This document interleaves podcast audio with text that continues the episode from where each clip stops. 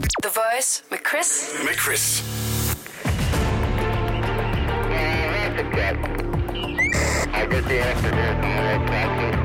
Det her er Langfingerland.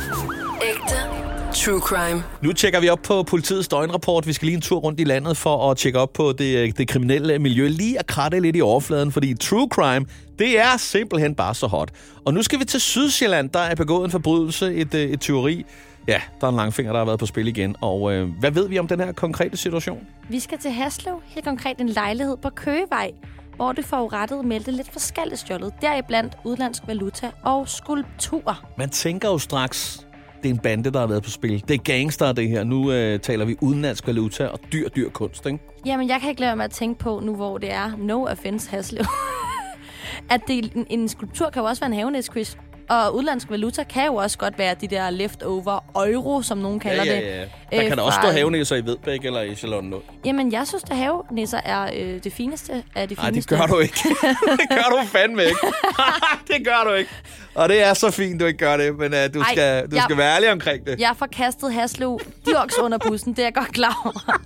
Det gør jeg, men jeg tror bare måske ikke, at det er en lejlighed, det er ikke et palæ, vi har snakket om her. Det er ikke dyr kunst, og det er ikke mafia-penge, Chris. Nej, det er nok rigtigt. Altså, det kan da også godt være, det var en havenæse. Det kan da være, at det faktisk måske var en, øh, en forgyldt havenæse med diamantøjne og en kæmpe stor rød diamantnæse.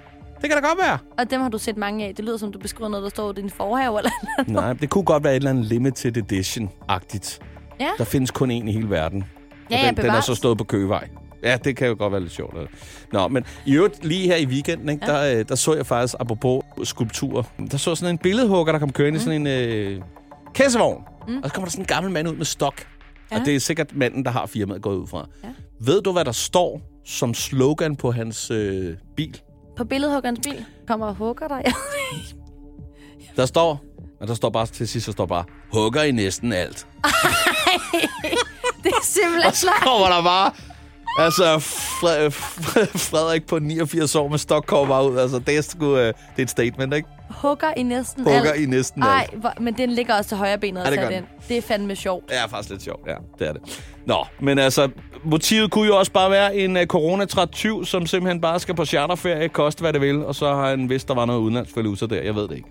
Ja, så kan skulpturerne lige hurtigt blive solgt på det. Så er lige, ja, sådan snubler over den. Men lige meget er det jo ikke okay. Han skal lade være, eller hun, Generelt skal alle lade være med at stjæle. fiberbab. Jeg tror, det er blevet tid til en uh, ny sag her i uh, politiets døgnrapport. Og uh, hvad har du til os? Vi skal til Allerød i Møllemoseparken, hvor der forleden nat kl. 01.51 blev ringet efter politiet, da en mistænksom mand gik rundt og lyste ind i forskellige haver i området. Patruljen kørte til stedet og rundt om i området på at lede efter den her mand, som dog var væk. Men han var altså iført turkis hættetrøje og mørke bukser.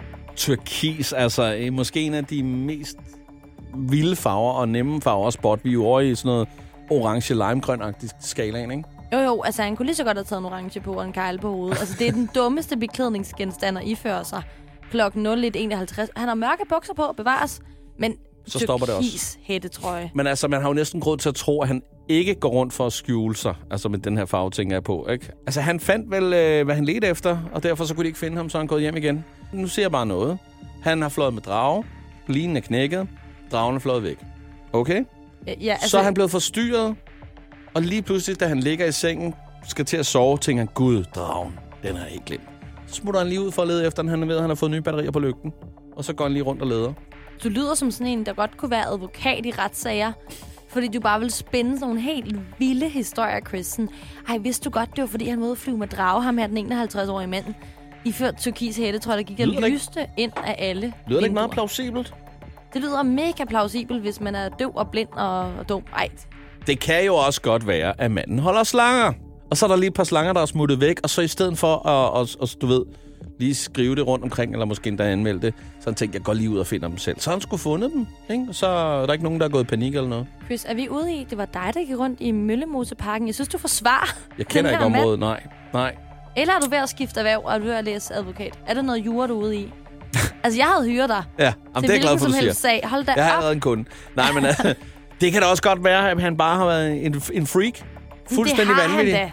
Potentielt morder. Seriemorder, sikkert. Kriminel. Vanekriminel. Jeg tror, han er alt det skidt i bogen.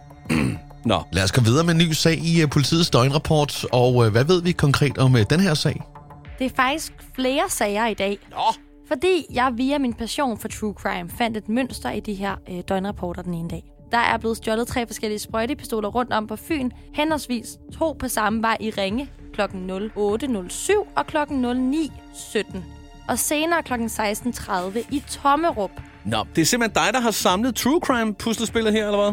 Ja, hvilket er ret imponerende, fordi at jeg jo fundet ud- ud af under corona, at jeg er puslespils formblind. Jeg kan simpelthen ikke se forskel på puslespilsbrikker, men jeg er så god til true crime, at jeg lige har fanget den her. Det er jo den samme tyv, Chris.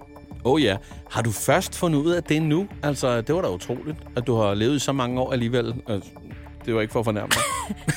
nej, nej, men jeg har jo sikkert været elendig i børnehaven, men der er det bare tænkt, det vokser hun fra. Ja. Men så har jeg jo ikke lagt et eneste puslespil, før man var nødsaget til det under corona, så hvor man opdagede sad. du, ja.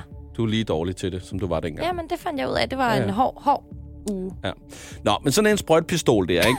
Ja. nu, øh, nu snakker vi om sådan en, der kaster maling. Bupti, bum, så er der malet loft og gulv. Det tager 10 minutter at male helt parcelhus. Det eneste minus, det er bare, at man skal dække af en uge, ikke? Det er en malerbombe.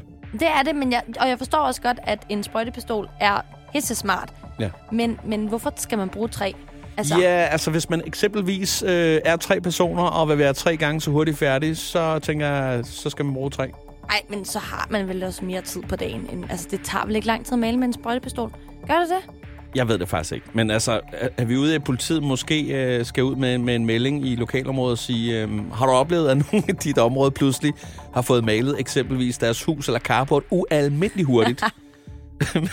altså, så, så må du altså godt lige give os et tip. Fordi så kan det godt være, at det er sprøjtepistolstyvene, der har været forbi. Det der navn, der jeg ved godt, at jeg er 12 år gammel, lyder som en anden, der går i 6. lige nu. 11. Ja, det lyder bare sjovt. Ja, Altså, det, det, er ligesom at... Altså, ej, men jeg kan ikke have det. Det er sjovt. Det er lummert. Det er lummert. Det er det også, når man ser øh, kategorien Bagdysten. sprøjteteknik i bagdysten. Det er en helt snak for sig selv. Det kunne jeg snakke om i flere timer. Jeg har aldrig grint så meget til et program, som da de havde om sprøjteteknikker. For lige runden af, kunne det så være, at politiet måske lige tje- skulle tjekke CVR-registret og se, om der var oprettet et firma, måske under navnet Ninja-malerne. Ja, eller sprøjte...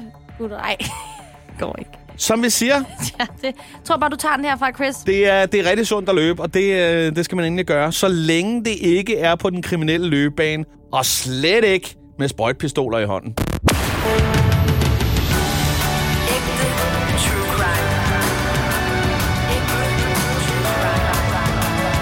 Skal du have ægte true crime? Lyt til Langfingerland podcast på Radio Play.